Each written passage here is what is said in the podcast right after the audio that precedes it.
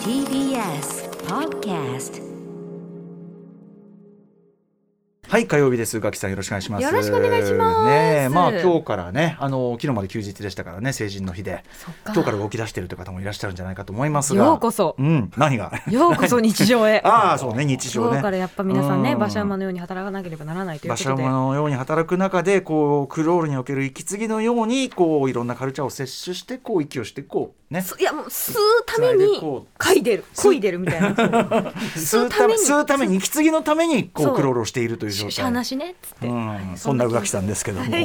はい、えー私歌丸がですね、あのまあ先週ちょっと先週というかね、もともとはね、えっとし年末のシネマランキングというね、はい。この番組まあ映画の話すごく多くって、うん。えーいろんな人のベスト10みたいなのを伺う中で、えっと批評家の北村さえさん、さえぼうさん、まあいつもね本当に独自の鋭い視点で作品を進めていただいてますが、さえぼうさんのおすすめということで、えーおすすめいただいたさえぼうさん何位だっけな、えっとね、えー何だったっけな。7位7位、細胞さんの、えーベスト10の7位になっている今ディズニープラスで見られる「フレッシュ」という作品があってまあ、えーホラー映画というかね、はい。えーまあうん最高最高で入れてもいいんでしょうね。最高。スリラーというか。最高カンカニバルスリラーと言いましょうかもう。血という感じですね。うん。血肉ドーンみたいな感じで感じのなかなかえぐめなホラーをお勧めいただいて、でもはい。僕まあそれを見てですね細胞さんのおすすめで、うん。で、まあ、すっげえ面白かったと。でいろんな面白みがあるんだけどこれはやっぱりあの火曜日パートナーやっぱ宇垣さんにはい。お勧めしたい、つまりその明らかにフェミニズム視点の入ったホラーでもあるし、あのすごくその中の女性たちの描写がいいから、うん。これは宇垣さんどんばまりするに違いないと思って、まあ、選手をお勧めしたこの件が一つ。いやもう。最高。もう始まりますか。あいやいやいやいやまあそれ一つね。うん、それが一つ。それだけじゃないですよね。それが一つ、はい。あとは先週宇垣さんにお勧めでったマチルダ・ザ・ミュージカル。これを見ましたよ。素晴らしかったです、えーメールもありますよと、うん。あともう一つ、はい。これちょっと今日昨日メールいただいてた件で、うん。えっ、とまあとある配信作品でやっぱりまあ怖いやつなんですけど、うん。なんならフレッシュとちょっと重なるところもあるんだけども私これはねちょっとぜひお話したいという件が一個。これは要するに今ぜひあの日本初のコンテンツとしてこれ素晴らしいという。やばい盛りだくさんだ。早く行かなきゃ。アフター？スジャンクション。はい。急いで急いで。はい。早いました早いました。早く早く早く。早く森ですよ森ですよ。ダメなのはいはい。ここで早いました早いました。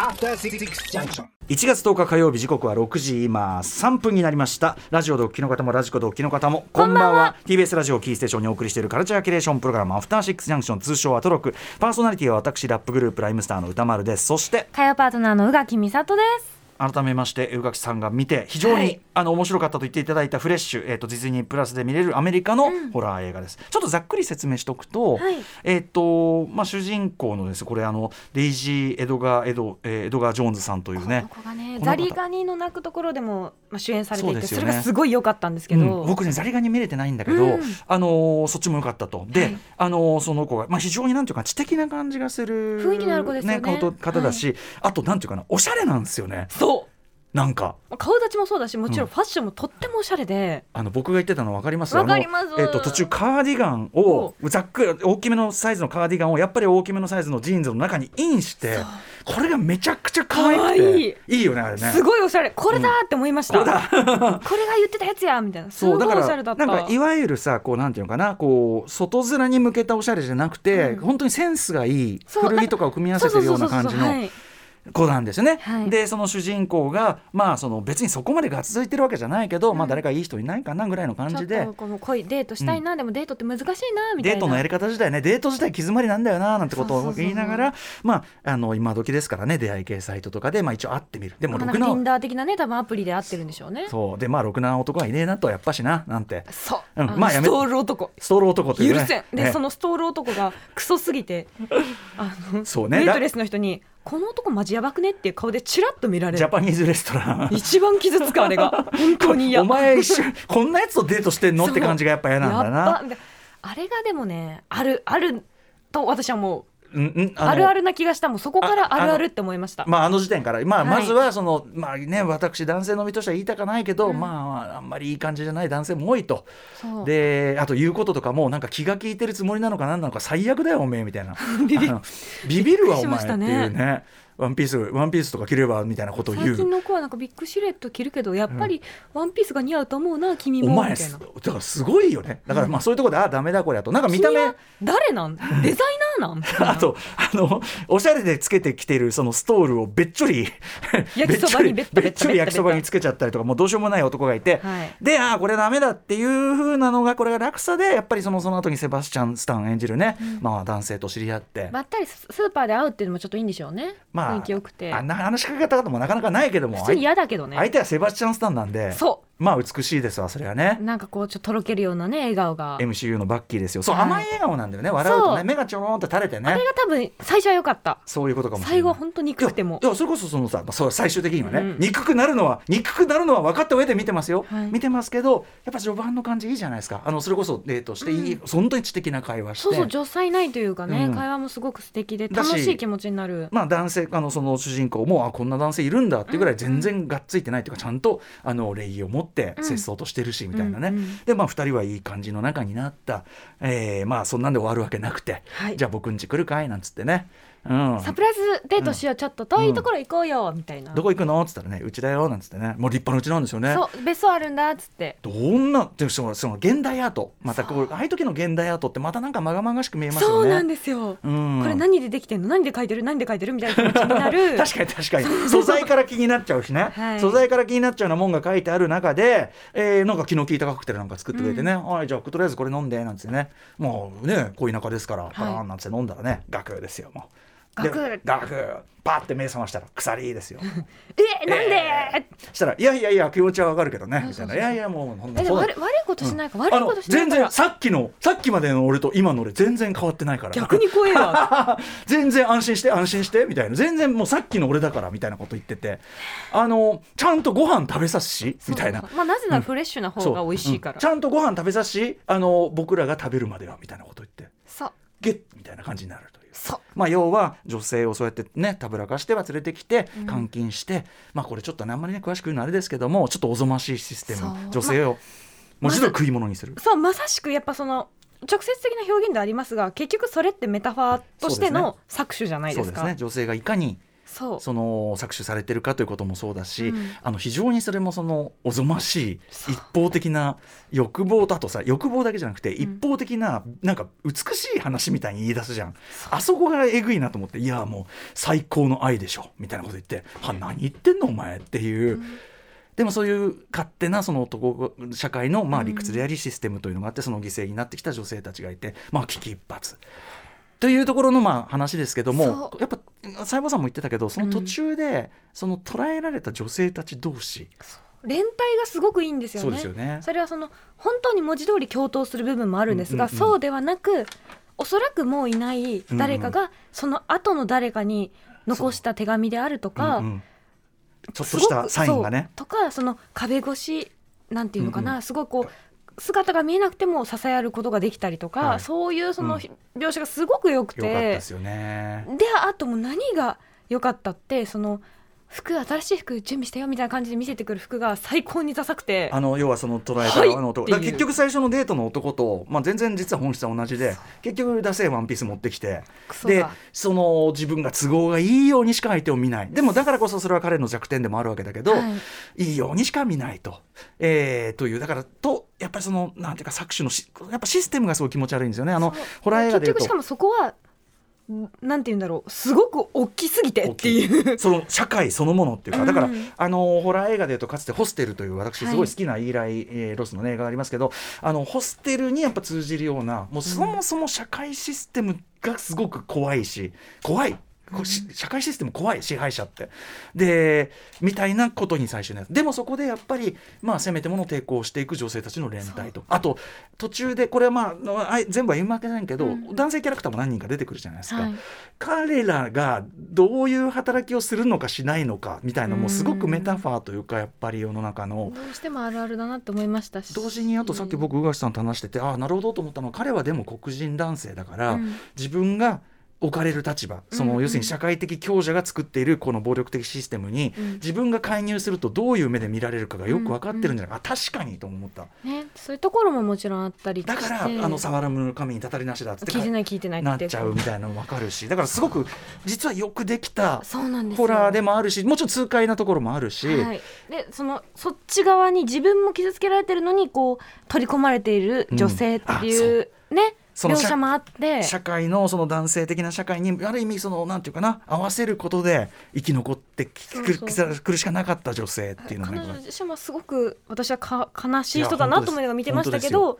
あの真相が分かるってことがなかなかゲーゲーゲーゲーゲー。そう。からのこの世で一番醜いランニングシーン。この世で一番醜いランニングシーン本当に。なんかねあのお家で宇垣さんご覧になっててもかなり罵り言葉というのクソが。ててめえの足をよって言いながらこう見てたんですけど、まあでもただすごく私はやっぱりあのシスターフードものが好きなので、うんうんやっぱ見ていてすごく勇気が出ましたしあのさ子たちあいつらいいよねてかもうモーリーあの、うん親友が最高親友がすぎて、すごくいいしあとそのほらこう救いに行ってそのなんかこう連帯した時にパッと会った相手が「うんあんたら最高か!」みたいなことをさ あのリアクションなんか普通さ「えーん」とかさ「うんうんわー」みたいなんじゃなくて「あんたら最高か!」みたいなこと言ってみたいな感じでバシーンみたいなバシーンみたいなことやっていくみたいななんかこういいんですよね気持ちいいっていうかね。もちろん全然ハッピーエンドじゃないし奪われたものが多すぎるんだけど、うんでもなんかちょっとそこに救いを感じたいというそかうねあとそれを見て私はやっぱり女友達を大事にしようっていうすごい、ね、頼りになるのはそういうところかもしれないね、やっぱしな。気持ちになっちゃった。うん、ちなみにこれ監督もですね、これが長編を初監督作となる、えっ、と、ミミケイブさん。うんまあ女性なんですけど、まあねかっこいい人なのよこの人もなんかねめちゃくちゃ、ですごい才能あると思うこの人ね。ねいやこ今後何作るのかすごい見たいですね。ね、あのこれから注目ミミケイブさんという名前もぜひ覚えていただきたい。ちょっとこの作品ですねあのさっきからキャッキャキャッキャ言ってますけどあのね直接的なグロ描写はそんなないんだけどその描かれているところから想起されるものの、うんだこうえぐさが食事中はやめよそうね正直そのあの食欲は減退しますう、ね。うん、だから食事中とか食事前はやめようん、あのディズニーはもっと警告すべきっていうね。あとそれをディズニーでやったのめっちゃ偉い。最初の方にすごいディズニーディスを、うんうん。ディズニーの配信作品でするっていう。あのディズニーのアニメばっか見てっからこんなことになっちまったんだみたいなね。こんな考え方で。プリンセスが悪いんだよみたいな、うん、そういう話が出てきたりとかねまあでもそこでやってるディズニープラス、まあ、あのスターなのかなあれはね、はい。えー、と素晴らしいかと思いますが。じゃあちょちょっとその流れで、はいはい。ディズニーらしからぬディズニー配信作品の話ちょっとしていい、えっとこれ昨日メール来たんですけどケイキさん、えー歌村さんアトロックの皆さんこんばんは。どうもこんばんは。こんばんは。1年ほど前にアトロックにも出演されておりました三崎の兄弟探すの片山晋三監督のディズニープラス配信ドラマ「ガンニバル」があまりにも面白いのでメールしました。えーこちらこちらは二宮正明さんによる漫画作品「えーガンニバル」の実写ドラマとなっており全7話で年末から配信がスタート。現在3話まで公開されております、えーお話は柳楽優弥さん演じる警察官の、えー警察の駐在人が新たに赴任することになった限界集落の閉鎖的な村で怪事件に巻き込まれていくというサスペンスドラマ、えーまず映画のような堂々とした映像の立地さに驚き日本の田舎風景の美しさや不気味さに立体感を持たせる構造、えー構図やカメラワークで居心地の窮屈さを味わっていると本格的なガンアクションやカーアクションも炸裂し村人 VS 駐在人の狂気の攻防に目が離せません。特に3話目容赦のないバイオレンスシーンの中で描かれる主人公の過去と現在がシンクロする複雑かつ見事な演出や編集にはさすが片山晋三さんと、えー韓国映画でも見ているのかと思ってしまうほどの一級品のクオリティを見せてくれています、えーまだ3話目ですがまでですが続きが公開される水曜日、えーが待ちきれば水曜日ごとに更新されぜひご覧ください。この、えー、と熱いメールをですね昨日いただいてて、で僕もこれ見たいな見たいなで片山晋三さんのやってるし、はい。で見たら、うん。これ本当メールの通りでまずですね映像が映像演出というのが要するに国際その的にこう見られるものというのを完全に意識した本当に隙のない絵作りというか、うん。正直何とは言いませんが世界配信ですよっつって作られている日本の実写作品みたいなの中には座組的にはすごく期待値が高かったんだけど見てみるといやその日本映画的な枠組みならまあいいとしても、うんうん。その今世界でどういうレベルの作品があるかって考えるともうちょっと絵的にねルック、うん。いわゆるルックはいかっこよくできないのって思うことあるじゃない、ちょっとチープさみたいなもの。そうそね、海外のものに慣れすぎてるから別にだだから一概にダメとは言わないけど、うん。そうちょっとやっぱりその出すならもうちょっと勝負しようよといそうのを感じることがあるんだけど、ね。これ片山晋三さん今回完全にもう勝負にかかってる。これあの、はい、プロデューサーの方ねあの、はい。ドライブ・マイ・カー、ねはいはい。プロデューサーの方。そしてあの脚本も、えーおえー、と大江高政さんか、えー、とドライブ・マイ・カーの脚本のねあの映画監督もされてますけども、はい。えーそういうところでやっぱちゃんと世界に打って出る布陣というかシフトになってて、映像本当にがすごくかっこいいマジで。でそれで描かれるのはいわゆる田舎ホラーなわけですけど、やっぱりその日本のおどろおどろしいその限界集落のあれというのもやっぱねめちゃくちゃスタイリッシュかつでもしっかり怖く描かれてるし役者陣マジ最高柳楽優弥さんまずね。まあそりゃいい。柳楽優弥さんはやっぱりまあ、駐在さんの主人公で要するに良識側なんだけど、うん。同時に彼の中にあるディストラクションベイビーズ性。あれ？これもきっあちり。の頃の柳楽さんは相当でしたけれども。かなり彼の中のそのやっぱり暴力性みたいなものもはいはいはい。実は物語上のキーになってきますし、うん。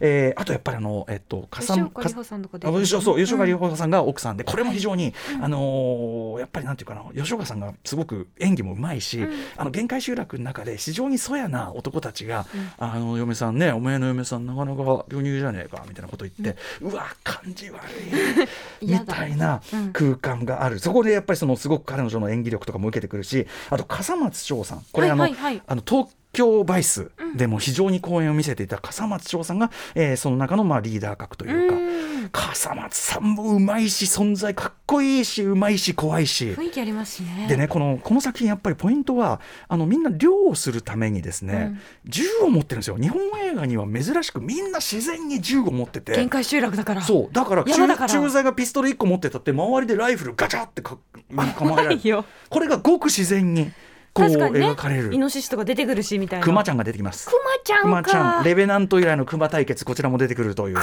これもありますし。あとですねえっと片山晋三さんのねその作品のあれで言うとあの三崎の兄弟のね、はいはい。えっと、主演でもあります松浦拓也さんとかも出てくるし、うん。あとあの中村雄太郎さん。あのあれですねあの三崎の兄弟で途中で妹さんがまあ売春している中で、心を唯一通わせる青年がいるんですけど、あのこの方がやっぱ村人役で出てたりとかで、まあ、脇を固める人ももうバッチリだしりしてるんですね、はい、そしてとにかくさっきから言ってるように映像表現がめっちゃかっこいいと。でそんな中で先ほどケーキさんもおっしゃってる通り3話目のですね、うん。まあその柳楽さんの過去が明らかになるのとこう交互に描かれる中でクライマックスでちょっとあんまり言い過ぎない方がいいのかな。結構日本映画としてはあっと驚くアクションシーンが出てきます。先ほどちょっと予告編見てても、うんうん。めっちゃ殴るやんって思ったので。そうそれもあるし、うん、えっとまあここまで言っていいかな。カーアクションあもうあるんですか？とガンアクションの組み合わせっていうかおお日本おおだからね途中うおーってなる。でまだえー3話、見なきゃ。そう3話目なんですけどちょっとねあの音の原作僕まだあの不勉強で拝読できてませんけど、うん。まあ、ある意味ちょっとこのドラマでワクワクしたいんでちょっと先を知らずにあなるほど。行こうかなと思ってます。全7話だということなんで今3話目なんでまだ全然間に合いますし。全然一個50分ぐらいですか？ああのねあの話によって結構まちまちかな。なね。1話目が50分で、うんうん。えっと、2話目が30分でみたいなそんなな。るほど。じゃあ。本当にはい。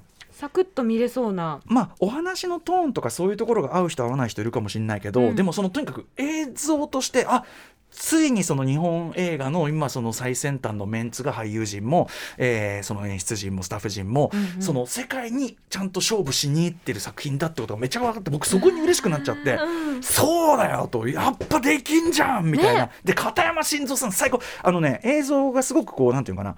昔のフィルムでいう銀残しというかですね色,、色のこうサイドをこう落としてるやつであのでそれって片山晋三さんが僕がまあねあの非常に研究してます森,、はい。森田義満さんの39刑法39条という作品にすごく影響を受けてると公言されてましたけどね。うん。まさに39的なその色をすごく落とした映像で、それがまたバシッと決まってるし過去の回想シーンではやっぱりそこのカラーリングの様子を変えてて、それで表現してたりとか。まあねちょっとあの細かい話し出したらキリがないぐらいね僕はこれめちゃくちゃ今あの見てほしいしこの志その「スラムダンクのあの映画版今回のに熱くなるのとまたおなある意味同じ意味でっていうか、あできんじゃんみたいな。こんなことできんじゃんみたいな。絶対に見よう。まだ3話だもん。そうなんですよ。まあちょっとお話がね口に合うかどうかちょっとまた別問題かもしれないけど、もちろんねはい、あのいわゆる田舎ホラーものみたいなものが本当にお好みであって、はい、えーそしてそのまあ片山晋三さんのかつてのまあさ探すとかね面白く見られた方であれば間違いないと思いますね。見ます。あの主人公の娘さん役の人とかのチョイスも見事で、はいまあとにかくあんまり言い過ぎない来週までに見てくるんで。まあお互い忙しいです待ってくださいよ。無無理しないです。マチ,、いやいやマチルダ・ザ・ミュージカルの話もあるんで。私。マチルダは最高。あとメールもいただいてるんで、後ほど後ほどね。話をしたいと思います。はい、そんな感じで、えー、さまざまな情報を詰め込んでね、えー無理やあなたの口に無理やり説明していくという カルチャーキュレーションプログラム、アフターシックスジャンクション今夜のメイン紹介です。そんな暴力的だはい。ね、この後すぐは不定期コーナー満格さんいらっしゃい今回お招きする漫画家さんは去年12月13日火曜日の特集2022年この漫画がすごく面白い。でアトロク漫画部の全員が絶賛しました、うん。海辺のストーブ大城小ガニ短編集の作者大城小ガニさんです。はい、僕もこれ遅まきながら後からこれ拝読してめちゃくちゃ良かったですこの短編集、ね。どれも素晴らしかったです。はいあの宇垣さん、えーインタビューよろしくお願いします。頑張ります。はい、えーそして7時からは日替わりでライブや DJ プレイをお送りする音楽コーナーライブダイレクト今夜のアーティストはこちらいやマジもうすでに最高なんですけど明日水曜日ニューシングル「モナリの8ビート」アナログ7インチでリリースするシンガーの脇田モナリさん久々のご登場です。そして7時40分頃からの新概念提唱型投稿コーナーはあなたの心に残る褒め言葉を紹介するマイスイート褒め。こんなに嬉しいことはない。そして8時台の特集コーナービヨンドザカルチャーはこちら。読書についてあれこれ語らう雑談企画ブックライフトークフィーチャリング佐久間宣行さん。よいしょ。はいおなじみオーディオブックサービス Amazon オーディブルとのコラボ企画です。アトロックブッククラブ2023年1月号。これまでの読書遍歴や読書に対するこだわりなどを皆さんに伺っていくブックライフトークをお送りします。今回のゲストはテレビプロデューサー演出家でラジオパーソナリティでもある佐久間信之さん。今夜は佐久間さんに生まれて初めて読んだ本はこれまでで一番読み返している本はさらに本にまつわる恥ずかしい話はなどなどざっくばらんに伺っていきます。とにかくまあそのねテレ東を退社されてからこそ、まあまたまたもうめちゃくちゃ大活躍されてる佐久間さん。まあでもそれでいてまあ相変わらずめちゃくちゃチェックマンなんですよね。うん。はいということで、えーまあ、どんな時間を使ってどういうふうに本を読んでたりするのかなんてお話を伺うのも楽しみです。番組では皆様からのリアルタイムの感想や質問などもお待ちしています。アドレスは歌丸アットマーク tbs.co.jp 歌丸アットマーク tbs.co.jp まで。各種 SNS も稼働中です。よかったらフォローお願いします。さらに各配信プラットフォームポッドキャストなどで過去の放送もお楽しみいただけます。それではアフターシックスジャンクション行行ってみよう。う After Six Junction. はい、えーということで先ほどね、えっと宇垣さんと熱く語りました、えっとアメリカのこちらホラー、えー映画、えーフレッシュ、そしてあの私が記事の3話まで見て、まあ、素晴らしいといった、これは日本初の、えードラマ「ガンニバル」これもホラードラマです「ガンニバル」えーどちらもディズニープラスで、えーまあ、スターオリジナルという形でしたけどね、でもディズニーらしからぬやっぱりコンテンいツっていう意味ではねどちらもそうですよね。そこもやっぱり気概を感じるとか明らかにそこも、あの意識的にやってるみたいなんですけど、はい、という中で、えーディズニープラスもいいけど他の配信サービスもね ということで宇垣さんご覧になったやつ他にも。そう私あのネットフリックスをねポチポチしておりましたら、うん。葬儀屋の女っていうのが出てきて葬儀屋の女。の女と思って、うん。まあ見てみるかと。あの6話なんですね。全6話でで一つ一つがまあ45分くらいなのでそうなんです。これはいけるのではないかと思って3話ぐらい見ようかなと思ったら全部見てたって感じなんです。一気見しちゃった見しちゃったんですけど、うんうん。というのが、まあ、葬儀屋の女が主役なんですが、うん。この葬儀屋あの女どどこの国の作品？えっとねこれオーストリアなんですよ。オーストリア？そう。珍しいねオーストリアって。ね。うんだからそう最初出てきた言葉が、うんうん。あれ？何語？ってなって、うんうんうんうん。ドイツ語っぽいみたいになったらちょっと違うところだったんですけど、まあ、はい。そのやっぱり景色の良さというか、まあうん。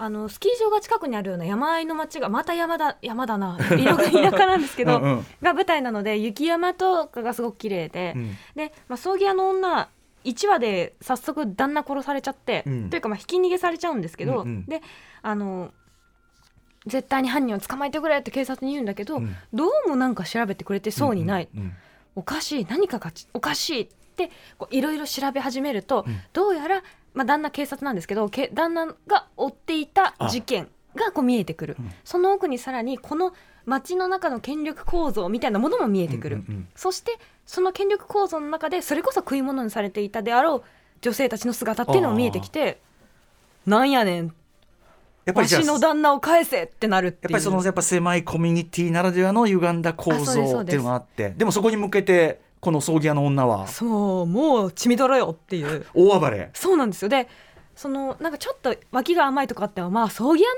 女やしなってなるんですよね。その探偵とかだとあれだけど、まああ探素人だからね。素人だからね。死体処理しか得意じゃないしみたいな。そう。でしかもそれがすごい得意っていう。なるほど。葬儀屋の女気持ちよかったです After Six Junction.